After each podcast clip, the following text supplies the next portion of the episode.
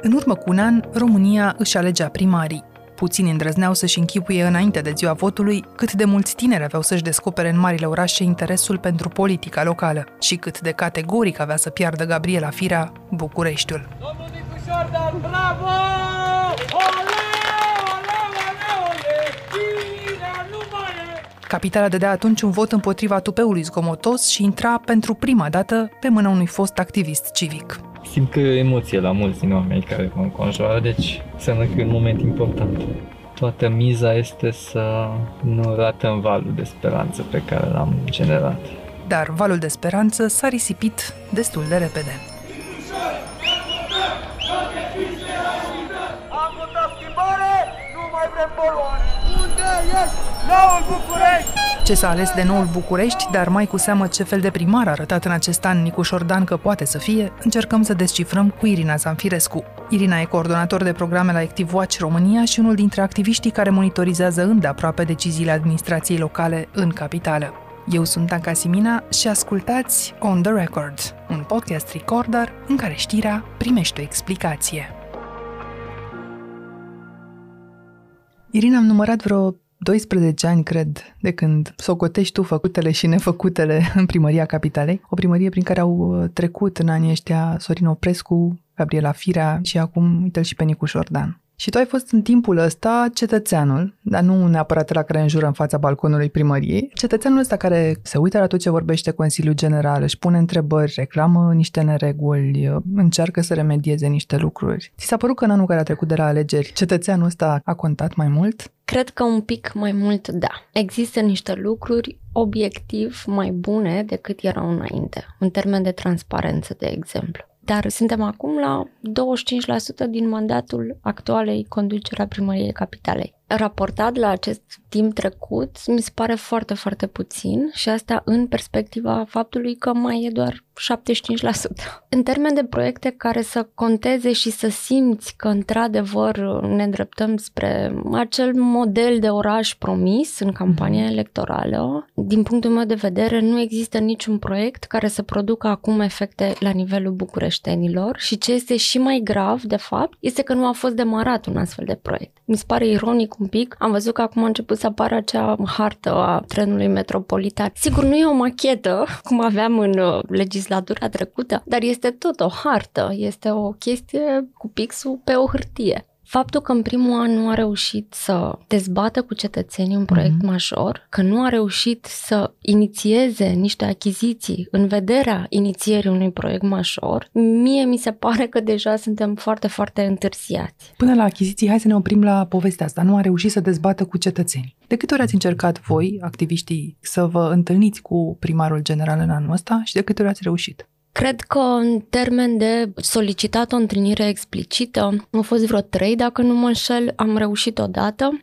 Dar știu de multe alte organizații, de exemplu Greenpeace și Optar, care au încercat să obțină o întâlnire cu primarul capitalei și n-au reușit. Știu despre oamenii care așteaptă locuințele sociale din prelungirea Ghencea, care au încercat o audiență la primarul general. Au obținut într-adevăr, însă doar după un protest în fața primăriei capitalei. Pentru mine e foarte grav că primarul capitalei nu oferă audiențe. E foarte grav că nici măcar nu și-a delegat această atribuție. Mi-amintesc când eram pe vremea Gabrielei Firea, râdeam cu toții pe internet cum și-a delegat către city manager această atribuție, mm-hmm. că nu are chef să stea de vorbă cu supușii. Să dea nas în nas cu da. cine se nimerește. Suntem în aceeași situație acum. Primarul general, întrebat de ce nu acordă audiențe, a spus că se ocupă de problemele sistemice ale orașului. Problemele sistemice ale orașului pot fi la un moment dat și un cumul de probleme individuale ale cetățenilor. A fi primar este o funcție de reprezentare constantă. Pe de altă parte, în termen de comunicat cu comunitatea locală,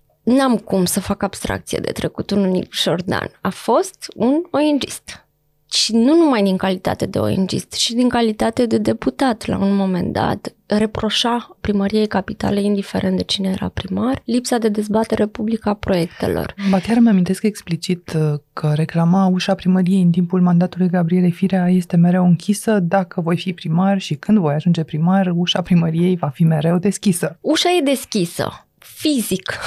Problema e, ok, intru și ce se întâmplă mai departe, pentru că atunci când spui că primăria este deschisă, discutăm despre dialog, eu asta înțeleg. Nu, Nu despre sensul doamna de la propriu registratură. al termenului, da. Mhm. Vreau să-i asigur pe bucureșteni că această instituție va fi partenerul lor și să spun din nou, nu se poate să nu reușim.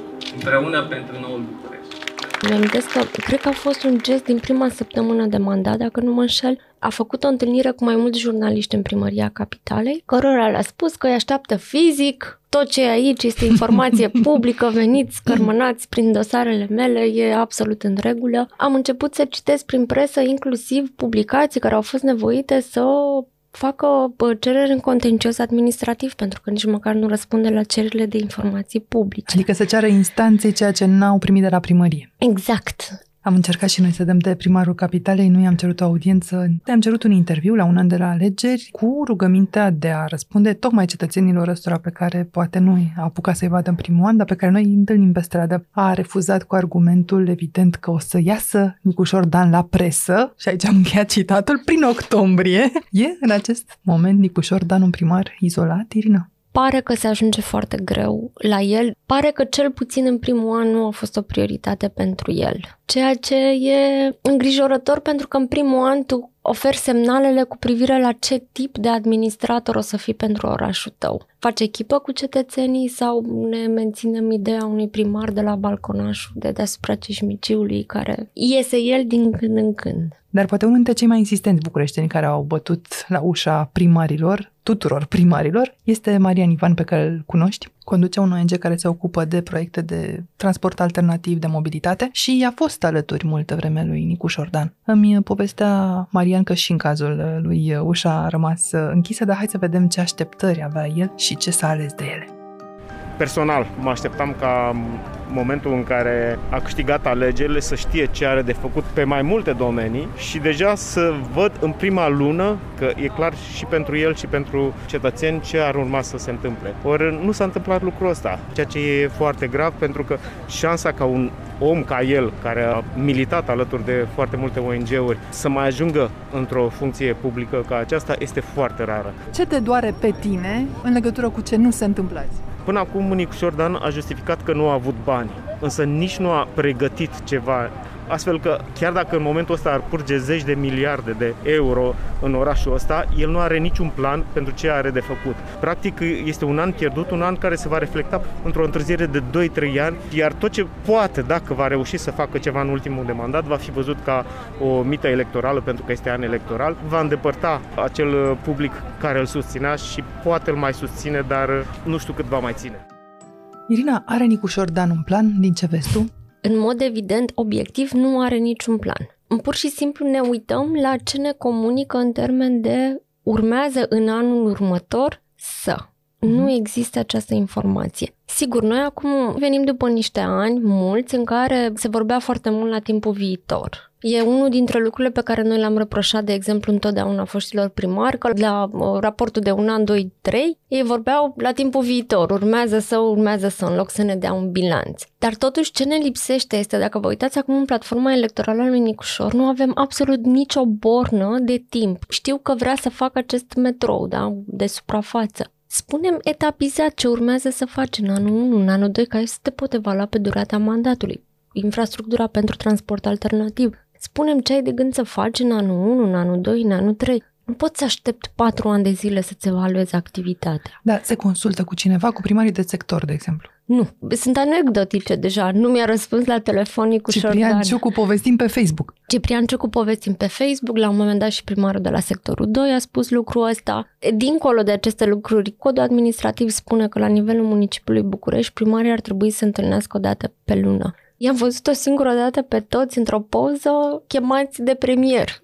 București e un singur oraș, nu are cum să fie gândit de șapte capete diferite. Și o să vă dau exemplu pentru care această mantră Nicu Șordan, când îl întreb de infrastructură pentru mobilitate, nu pot să mă apuc de infrastructură pentru transport alternativ până nu am strategia de parcare. Eu nu știu dacă el a mai fost prin sectorul 3 de curând. Ce strategie de parcare vrei să faci tu la primăria capitalei în condițiile în care Robert Negoiță este un pic scăpat de sub control acolo, cu mutat de trotuare, mutat de copaci tăiat, spațiu în sectorul 3 este redesenat aproape complet în ultimii ani. Aș aduce aici în discuție asistența socială. Avem o strategie de combatere a sărăciei făcută prin 2018, ceva absolut haios. Am vrut să facem o evaluare a cum a fost implementată această strategie de combatere a sărăciei, gândită de Primăria Capitalei la momentul respectiv. Au fost oameni din DGAS-uri care ne rugau pe noi să le dăm strategia aia, că ei nu știu despre ce vorbesc, pentru că a fost gândită fără să se comunice între sectoare cu Primăria Capitalei, și nu aveau cum să o aplice, da? Asta era absolut exclus. Deci, inclusiv pe domenii precum social, trebuie să te pui la oaltă, să vezi nevoile la nivelul orașului, să vezi unde poate sunt resurse în plus, unde sunt resurse minus, ce să preia primăria capitalei. Poate asta face primarul când nu vorbește cu oamenii. Nu am spus niciodată că primarul nu face nimic. Problema e că habar n-avem ce face primarul.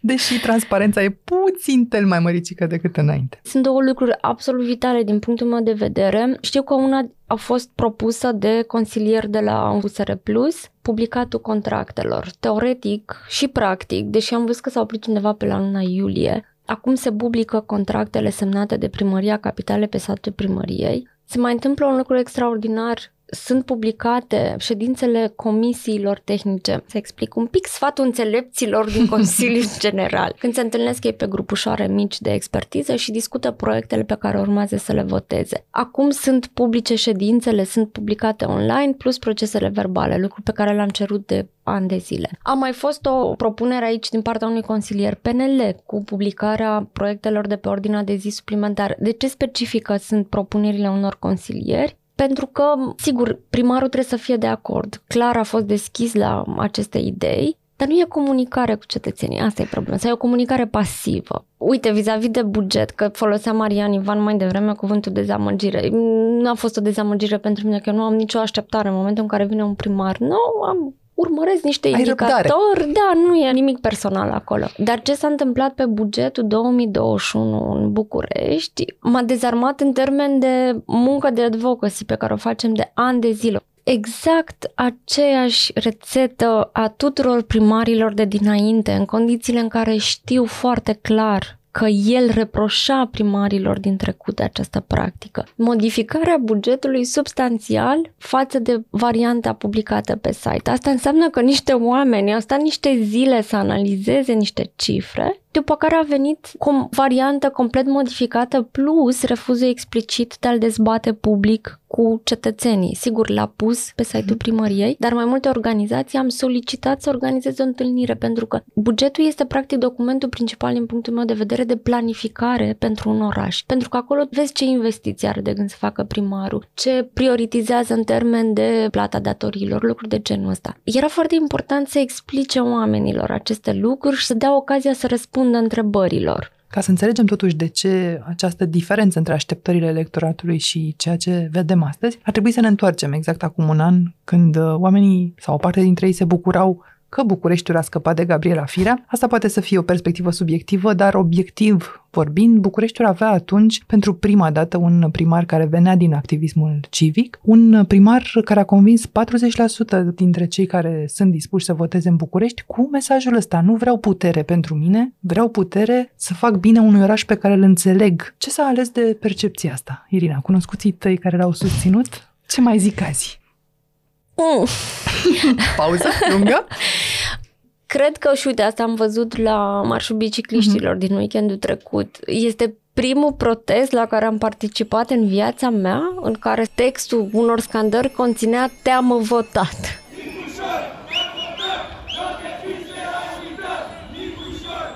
Unii în continuare sunt în faza de băi, dar a trecut doar un an, aveți și voi niște pretenții, mm-hmm. ce să fac într-un an. Alții sunt în zona de bă, dar nimic, nimic. Am votat schimbare, nu mai vrem poluare. E foarte variată reacția.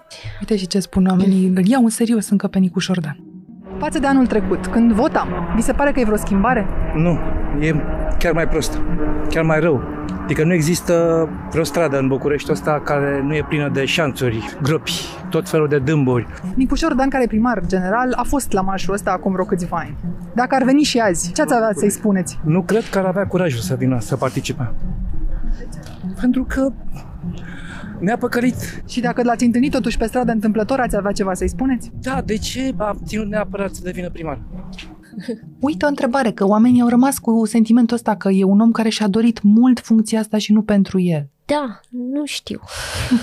Dar la matchul ăsta la care ai fost și tu și au fost mulți ong cu expertiză în proiectele de mediu care ar putea să ajute orașul ăsta, dacă nu anul ăsta, măcar la anul să aibă mai puține mașini, trotuare ceva mai libere și așa mai departe, mai mult loc pentru oameni. Te așteptai ca în fața primăriei, unde la un moment dat a fost uh, o oprire gălăgioasă, să vă aștepte cineva să stați de vorbă? Nu, m-a surprins faptul că atunci când am participat la protestul cu oamenii din uh, prelungirea Ghencea pe speța locuințelor sociale să ne cheme înăuntru, aia a fost o surpriză foarte bună pentru mine. Nu mă așteptam, dar uite, vis-a-vis de asta cu infrastructura pentru utilizarea bicicletelor și de gesturile simbolice. Un mesaj foarte bun transmis de primăria capitalei a fost că în primele luni de mandat, una dintre locurile de parcare din Alveolea Împărătească din fața primăriei capitalei a pus actualul primar o parcare pentru biciclete profesionistă, uh-huh. astfel încât, cumva, din punctul meu de vedere, transmite un mesaj corect către comunitate. Adică locul în care urma să vină mașina împărăției și să parcheze acolo ca primarul să coboare și să urce din fața scării, a fost dat bicicletelor.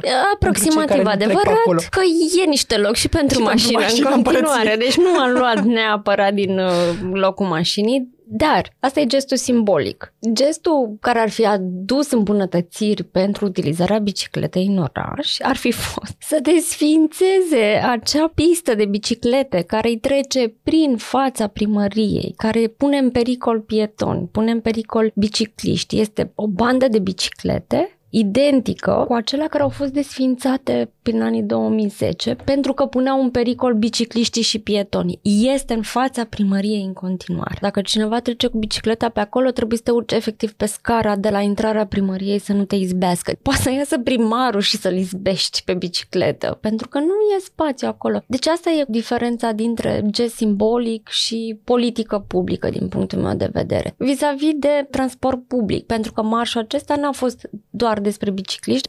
Nu-mi descurca noi, zic oamenii ăștia. Da, noi vrem accesibilizare pentru persoanele cu dizabilități, pentru că acest oraș este pur și simplu un calvar pentru oricine are probleme de mobilitate și aici e persoană cu dizabilități, e persoană care are un copil în cărucior mic, un bebeluș, oricine are aceste probleme, întâmpină dificultăți să meargă pe trotuare și punctul 2 vizează transportul public. Fix ce am primit uh, un răspuns la o cerere de informații de interes public în anul ăsta de mandat, până la finalul lunii august, așa am făcut solicitarea, a reușit 900 de metri de bandă dedicată transportului public. La dimensiunea acestui oraș este total irelevant. Da, una dintre doamnele pe care le-am văzut la marș povestea că s-a întors din Brazilia anul ăsta și vede orașul în comparație cu ce a lăsat. Mi se pare că nu e un oraș mai prietenos de când m-am întors și chiar compara cu acum patru ani când am plecat. Uh, Unde ați trăit în ăștia patru ani? În Sao Paulo. Și acolo erau benzi unice pentru autobuze și chiar făceau diferența. Sentimentul pe care îl aveți dimineața e că puteți respira și că e un oraș în care să mai aveți răbdare? Nu prea. Uite, până la pădurea urbană, la metroul ușor și la cele 15 mari parcări de la marginea orașului pe care le găsim în uh, programul electoral Noul București. Anul ăsta concret s-a pus semnătura pe 100 de tramvaie noi de la Astra, dar vin la anul, și pe niște avize de defrișare care s-au oprit cu ocazia asta. Dar în rest, pentru aer curat, pentru poluare, pentru transport public, s-a întâmplat ceva? Da, s-a scumpit uh, tichetul de călătorie. și asta trebuia să se întâmple. Din nou, e vorba despre ce mesaj transmis comunității. Îmi scumpești călătoria, dar ce-mi dai în plus? Nu, nu reușesc să înțeleg. E flota de autobuz cumpărată de firea, tu vii și scumpești. Făm ceva. Ajută-mă să nu mai vin cu mașina în centru. De exemplu, pe spații verzi, Nicușor Dan în zona de activism era cunoscut pentru patrimoniu construit, pentru luptă împotriva unor puzuri absolut să le zicem nesimțite cum era, și luptă pentru spațiu verde era foarte important pentru el. Asta mi se pare totuși cea mai mare eroare din punct de vedere politic, de fapt, pentru Nicu Șordan. Modul în care și-a luat mâinile complet de pe spațiile verzi pe care primăria capitalei le administrează. Aici cred că foarte multă lume a fost extrem de dezorientată. Sigur, a înghețat acele puzuri de sector, lucru care din punctul meu de vedere a fost o chestiune foarte bună. Să explicăm că planurile astea urbanistice zonale de sector ar fi betonat niște spații verzi pentru câteva zeci de hectare cel puțin. Nu cred că am fi putut să reparăm dacă alea rămâneau în vigoare. Și că în februarie a zis stop, dar doar pentru un an. Da, vine cu februarie. Uh-huh. Hai să vedem Tic-tac. ce a făcut pe plan urbanistic general. Hai să vedem cum a reparat aceste puzuri. Adică ce punem în loc în februarie viitor? S-ar Asta putea să punem aceleași puzuri. Nu mi-e foarte clar. N-ai văzut să existe o dezbatere sau să se lucreze la planuri noi? Mai de bun simț. Nu există, nu a fost pus în dezbatere publică vreo modificare la aceste puzuri. În momentul în care va fi anulată acea suspendare, eu bănuiesc că intenția lui e să prelungească acel termen, numai că în momentul de față mai avem o situație destul de delicată, majoritatea din Consiliul General. Nicușor am văzut că încearcă așa să danseze cu toată lumea, să nu supere pe nimeni, dar este foarte delicat. Adică eu nu îmi dau seama de la o ședință la alta, având în vedere ce s-a întâmplat de curând pe politica națională, cine îl mai susține pe Nicu Șordan la primăria capitalei. La momentul în care și-a anunțat candidatura, am făcut atunci un podcast cu Sebastian Lazarov și am dat titlul Nicușor, candidatul tuturor, primarul nimănui. Se confirmă? Pare ceva foarte gingaș și aproape de realitate, din păcate. De la așteptări mergem spre realitatea obiectivă a reușitelor și eșecurilor de până acum ale primarului Nicu Șordan, tot cu Irina Zamfirescu. Revenim! Aqua Carpatica din România, patria apelor minerale. Ai trecut deja la realitatea obiectivă a ceea ce se întâmplă în București, la ce a ieșit și ce nu i-a ieșit lui Nicu Șordan și mai ales ce nu i-a ieșit pentru că nici n-a încercat. Dar hai să luăm uh, pe rând dincolo de poluare marile preocupări ale oamenilor, așa cum ni le-au spus chiar ei. Și una dintre marile preocupări e mizeria, mai ales mizeria din parcuri. S-a schimbat ceva în București în ultimul an, ce ziceți? Iubita mea nu s-a schimbat nimic. Veniți des în parcul ăsta? Vin foarte des, dar e foarte mizerabil. Să spunem că suntem în Cismigiu, poate cel mai important parc al Bucureștiului. A fost odată, a fost odată. Să n-ai o cisternă cu apă, să uzi o floricică, să nu uzi un pom, nu se poate. Dar l-ați văzut vreodată pe Nicușor Dan? Nu, aici nu. Doamne, eu îl cunosc de când avea, eu am lucrat la arhitectură 20 de ani lucram la poartă. E, și el venea și era cam obraznic și o hălăciugă de păr, așa, era cu asta, cu iubiți București, iubiți... Și ce ziceți, iubește primarul Bucureștiului? Da, îl iubește. Nu l-ați văzut aseară la televizor, era în chiluți, mai mare rușinea toată vara, n-a făcut nimic. Jumătate de an, trei luni de zile cât a fost vara, a stat numai la mare. Ia uitați, m-a mușcat țânțare, doamna, a fost mușcată de păienjeni, de ăia. Cât spătarul scaunului a fost ierburile. Te uitai pe lângă tine să nu te mănânce șerpii. Știți că acum de vreo două, trei săptămâni, chiar primarul e șef al autorității care se ocupă de parcul Cismiciu. Nimic, n-are bani, a spus că n-are bani, doamnă. Ai vă rugăm să nu mai spuneți. Ne-am votat cu PDSR-ul. Dar dacă ar fi să alegeți duminică, ați alege Nicușor Dan? Nu. Nu. La și alege pe ăștia de la PSD.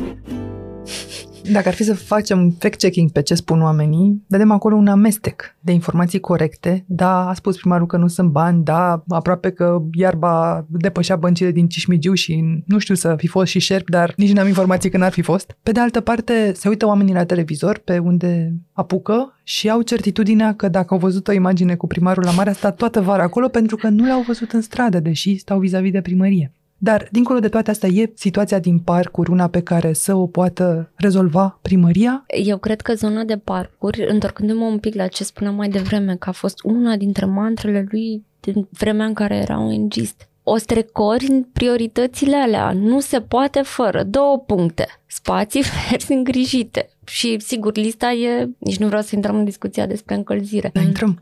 Deci nu ai de ales decât să ai grijă de spații verzi pentru că, în termeni de comunicare și politici, lumea te asociază cu asta pentru că pentru asta ai militat. Și, doi, orașul ăsta are nevoie de spații verzi disperat și nu vreau să o dau eu în populisme sau să mă folosesc de familia lui, dar el a împins foarte mult tema un oraș prietenos pentru copii în campania electorală. Acest oraș este un iad cad pentru copii. Nu ai cum să ignori parcurile, fiind în principiu cam singurul loc în care un copil ar putea să se simtă în siguranță în orașul ăsta. Pentru că el nici în drum spre școală nu se simte în siguranță că sunt mașini parcate pe trotuar. Deci nu ai cum să renunți complet, complet la ce ai promis în agenda electorală. Am ascultat conferința aia de 10 luni. O să încep cu zona financiară. Prima întrebare pe care am pus-o când am intrat în primărie a fost câți bani avem în cont. Răspuns 3 milioane de lei. Aia nu e o conferință pentru cetățeni, este o conferință pentru presă, sigur trebuie să aflăm informațiile alea, sigur o groasă de lucruri de acolo erau urgente, dar doamnele care stăteau în par, pe care le-am auzit adineauri, nu cred că ar fi avut răbdare o oră să asculte cât de greu i-a fost să desfințeze companiile, cât de greu i-a fost să... lucruri foarte tehnice, foarte utile pentru noi, dar nu îi ajută cu nimic pe oamenii care ar trebui să iasă cu copilul la ora două să se joace în par. Și fără o cisternă, un copăcel. Hai să intrăm în termoficare, așa cum ne-am amenințat reciproc. A început anul cu niște planuri mari, cel puțin pe hârtie era vorba de înlocuirea 53 de kilometri de magistrale. Să spunem că București are sute de kilometri de magistrale de transport de apă, ca să înțeleagă toată lumea, subterane, că ar fi trebuit înlocuite cu mulți ani în urmă, nu putem să-i punem în cârcă lui Nicu Șordan că nu s-a întâmplat asta deja, dar că, fiind la capătul puterilor acest sistem, trebuie să se întâmple repede. Așadar a început anul cu promisiunea asta, 50 de kilometri anul ăsta, sfârșește mai degrabă cu o altă promisiune. Promisiunea pe care am făcut-o a fost că iarna aceasta va fi puțin mai bine decât iarna trecută.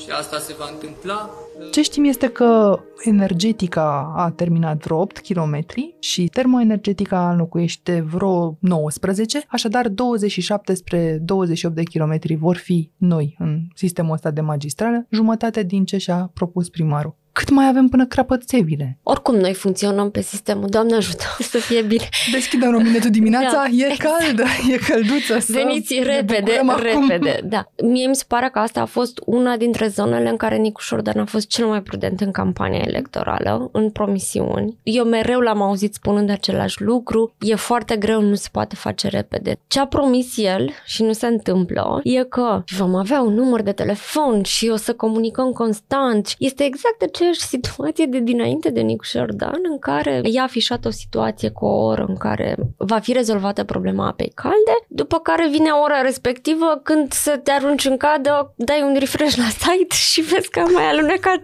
cu o zi. ore în jos. Da. Oricât de rapid o să se descurce Nicușor, teoretic, oricât de agil, oricât de... E fix bucata aia în care e nevoie de achiziții publice, de exemplu, care și o să dureze. Licitațiile sunt în derulare, dar până aflăm câștigătorii, până se contestă se toate contestă, cele... sigur, sigur. Ești tu primar general și comunică cu poporul pe temele astea. Nu lăsa totul pe mâna unor oameni hipertehnici. Ajută-mă un pic tu, primar general. Și a zis domnul primar general, dar despre despre investiții și a zis așa am reușit să deblocăm toate marile proiecte. așa și e? Știu că s-a străduit foarte mult să dea parte la primăriile de sector. Cele Asta mici fost... să nu se mai facă sub primăria capitalei, ci să meargă la primăriile de sector. Ceea ce nu mi se pare greșit. Mm. Dar uite, vezi, asta e din nou problema aducerii la oaltă a tuturor primarilor. Pentru că, teoretic, dacă eu nu sunt coleg de partid cu Nicușor, am și eu bugetul meu limitat, de ce să-ți iau eu ție proiectele începute de primăria capitalei în trecut? Nu există o gândire strategică, o bugetare strategică. Nu există o coordonare între sectoare și capitală. Știi cât de bine se vede? Am făcut o hartă a investițiilor la Recorder, încercând să aducem la oaltă toate investițiile locale, deci de prin toate primăriile mari și mici din România. Și la București se vede că are cele mai multe proiecte orașul fără dată certă de finalizare. Adică sunt niște intenții fără bani în spate și că așa zisele șantiere deblocate sunt toate în întârzieri mari. Ea ești treaba primarului primarului sau de fapt e de competența lui să-și aleagă niște oameni ca lumea care să facă lucrurile astea? Un primar, sigur că a fost votat și legitimat, deci am un plan în cap, l-am scris în platforma electorală, îl revărs către voi, oameni tehnici din primărie. Doi, trebuie să fie un foarte bun facilitator. Asta înseamnă un facilitator între interesul privat și interesul public. Asta înseamnă un facilitator între o instituție din subordinea primăriei și primărie și comunitate primarul nu trebuie să stea cu Excel în față din punctul meu de vedere. Dar unde e echipa lui Nicu Șordan? Mie mi-e foarte greu să pun mâna pe oamenii care ar trebui, de exemplu, să se ocupe de aceste Șantier. investiții, de șantiere. Da, nu știu să-ți spun cine e acolo.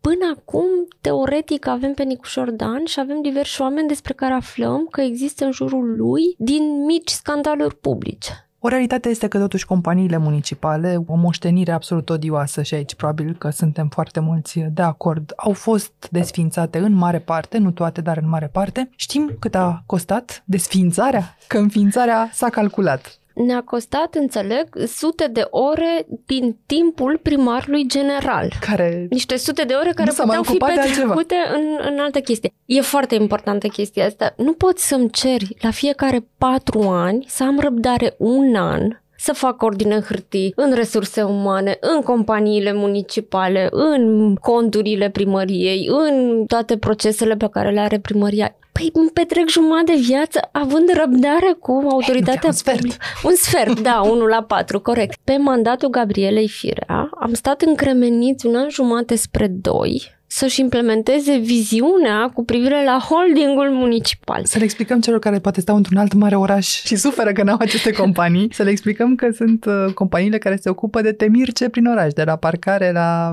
pus mortar pe undeva și la Și la imobiliare. voluntari. și la voluntari, da? Aveți grijă dacă vi se propun companii municipale, fiți foarte atenți la ce holding vi se propune. Ne întoarcem la Ne București. întoarcem. Deci am stat blocați să-și vadă viziunea măreață. Acum vine Nicușor și ne spune că, uite, un an am muncit sute de ore ca să le desfințăm. Mai!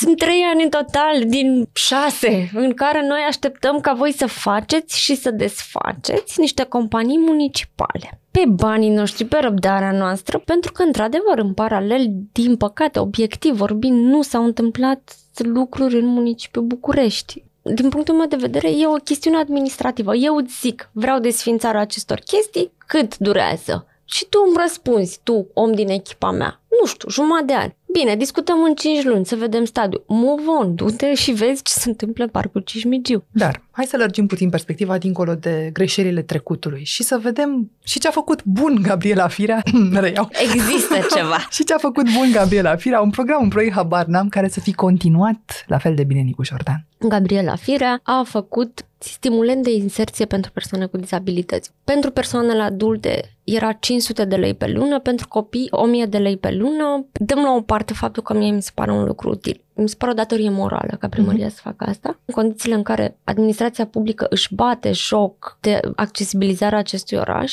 Nicușor Dan a decis să înjumătățească această sumă pentru persoanele cu dizabilități. Lăsăm la o parte și această informație. Ce mi se pare mie absolut scandalos este că uitați să comunice oamenilor acest lucru. Oamenii au aflat absolut întâmplător după ce o doamnă a participat la ședința de consiliu, a cerut să ia cuvântul. Nu mai țin minte, deja trecuseră niște luni de când ei primeau deja jumătate din acea sumă și Nicușor i-a răspuns la întrebare, domnul primar, ce se întâmplă? A, păi am, nu avem bani. Pentru unii oameni asta era cea mai mare parte din venitul lor lunar în gospodărie. Eu aflat retroactiv că ăsta s-a înjumătățit. Te-am întrebat un lucru bun, continuat bine, mi-ai spus un lucru bun, continuat mai puțin bine, dacă nu prost, așa că o să te întreb ce a făcut Gabriela Firea prost și continuă să facă la fel de prost Nicu Șordan. Dezbaterea publică. Uite, îți arăt ce zice strada despre comparația asta Gabriela Firea-Nicu Șordan, dar nu orice stradă, ci strada lui Nicu Șordan.